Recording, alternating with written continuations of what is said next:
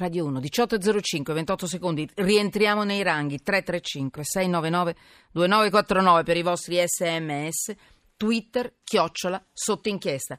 Allora, eh, oggi mettiamo sotto inchiesta un bel po' di, un bel po' di argomenti, parliamo di tasse, ce n'è una, la notizia con la quale apro adesso un flash, è bellissima, danni morali. Per quanto riguarda Equitalia, cioè un signore, a un signore sono stati chiesti dei soldi, non, non doveva darli, non doveva versarli a Equitalia. E che cosa è successo? Eh, ha chiesto i danni morali. Ha chiesto i danni morali. Bellissima. E poi ancora eh, Sergio Rizzo con l'evasione fiscale in fuga. Voi siete un popolo di evasori? E poi ancora parleremo del, di alimentazione, perché ci sono, ci sono problemi per spinaci e taleggio contaminati nei nostri, insomma, sulle nostre tavole. E poi la follia metropolitana, una nuova moda. Ero indecisa se parlarne o no, ma io non sono nessuno per tenere nascosta una notizia. E comunque ne sentirete parlare. Gli aghi sparati sui passanti a Torino. È un reato. E ancora la bambina Down abbandonata in ospedale. Il tribunale l'affida a un papà single. Cosa dice la legge? E trenta ore per la vita. Verrà Lorella Cuccarini che ha fondato questo meccanismo stupendo per aiutare. Sentirete come, perché e in che termini. Allora, professor Morina, benvenuto. Parto. A lei, Emanuela, buonasera a tutti. Docente di diritto tributario alla Scuola Nazionale Amministrazione, presenza del Consiglio dei Ministri, esperto del Sole ventiquattro Ore. Attilio Ievolella, benvenuto. Giornalista, collabora con il quotidiano Il Tempo e con il quotidiano online Diritto e Giustizia. La notizia è... Buonasera innanzitutto. Eh certo, è un'estasi quasi. Allora, eh. danni morali, Equitalia condannata, scusatemi, condann- Equitalia fa il suo mestiere e io non ce lo so con, con Equitalia, però ogni tanto c'è un giudice a Berlino. In che senso? La Cassazione ha deciso, per i giudici il contribuente vessato che ha riportato disagi psicologici deve essere ric- risarcito. Cioè ti ho chie- Equitalia ha chiesto dei soldi che non le spettavano, tu hai vinto, lei ti deve rendere i soldi e i danni. Ho capito bene, i danni morali. Attilio, dici be- dimmelo bene, perché qui scaten- si scatena l'inferno. cercherò, cercherò di essere chiarissimo. Grazie innanzitutto per l'invito. No, non ti preoccupo, eh, vai. Eh, la questione è, è assurda, ma già in partenza. Sostanzialmente questa persona, un uomo, come, come tutti noi, una persona normalissima, è andata a chiedere un mutuo e eh, quando ha avviato le pratiche sostanzialmente gli hanno segnalato questa cosa un po' strana. Aveva a suo carico due cartelle di pagamento e un'iscrizione ipotecaria, somma complessiva, facendo dei rapidi calcoli, quasi quattrocentocinquantamila euro. Da lì comincia tutto e uno può immaginare già lo stress di scoprire all'improvviso quel peso economico sulle spalle. Eh, i giudici tributari hanno sostanzialmente, e poi mh, anche i giudici della Cassazione, hanno riconosciuto che quegli atti, quelle pretese erano illegittime, perché sostanzialmente mai conosciute, mai notificate al, al contribuente, ma la cosa particolare, come dicevi giustamente tu, è il fatto che per, la, diciamo, per il disagio psicologico, lo stress, eh, i problemi eh, subiti, i giudici hanno riconosciuto un risarcimento eh, dei danni morali a questo contribuente. Lui aveva chiesto una cifra più alta, attorno mm. ai cinquantamila. I giudici, diciamo, ah, in, in via sommaria hanno sostanzialmente stabilito questa sì. cifra di quindicimila. Ed è un dato importante. Quindi lui ha vinto per... una battaglia con Equitalia, praticamente. Sì, sì, sì, perché alla fine eh, le due cartelle ovviamente eh, eh, coinvolgevano anche Vabbè, l'Agenzia delle Entrate.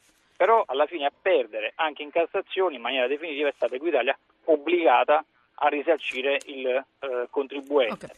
Tonino Morina, professore, mi dà un'indicazione, un'istruzione in quali casi po- potrebbe non convenire? Praticamente tutti quelli che hanno ricevuto una cartella pazza, chiamiamola così, o qualcosa del genere, e hanno avuto danni morali, danni psicologici, possono fare una cosa del genere?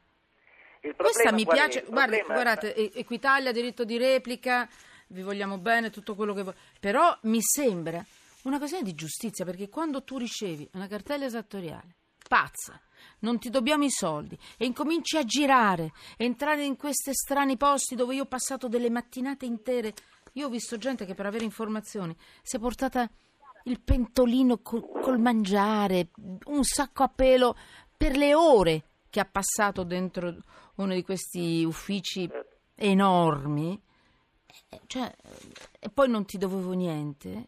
Allora, Ma c'è tu... uno strumento eh, che purtroppo di... gli uffici non usano, se mi posso permettere, è l'autotutela. Quando l'atto è sbagliato deve essere annullato subito, non deve essere eh, perseguito il cittadino. Il guaio qual è? Che in questo momento l'Agenzia delle Entrate è con ottocento dirigenti in meno e quindi i problemi che ci sono sono notevoli. Naturalmente questo non riguarda l'Agenzia delle Entrate, riguarda Equitalia, che eh. davanti a un condono fatto, davanti a un annullamento fatto da parte dell'ente impositore, quindi l'Agenzia delle Entrate aveva annullato l'atto impositivo, non si fermano e danno fastidio al cittadino, e ci credo che questo cittadino ha avuto disagi psicologici. Certe volte noi professionisti dobbiamo fare più da psicologi che da commercialisti, perché quando l'atto è sbagliato va annullato in autotutela senza perdere tempo. Sì. Qua ci sarebbe da chiedere chi è stato il funzionario che eh, si è dimenticato di annullare un atto annullabile subito senza discutere. Quanto tempo abbiamo per chiedere i danni? Perché per esempio io ho appena vinto una cosa come Equitalia.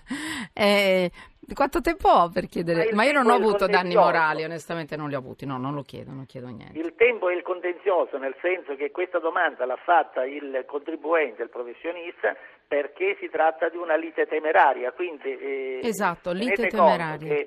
Il contenzioso è diventato il gioco dell'oca perché gli uffici, Capito. in una confusione attuale quale quella che eh, ci troviamo a causa degli ottocento dirigenti che mm. mancano mm. a seguito di quella sentenza, sono in grande difficoltà.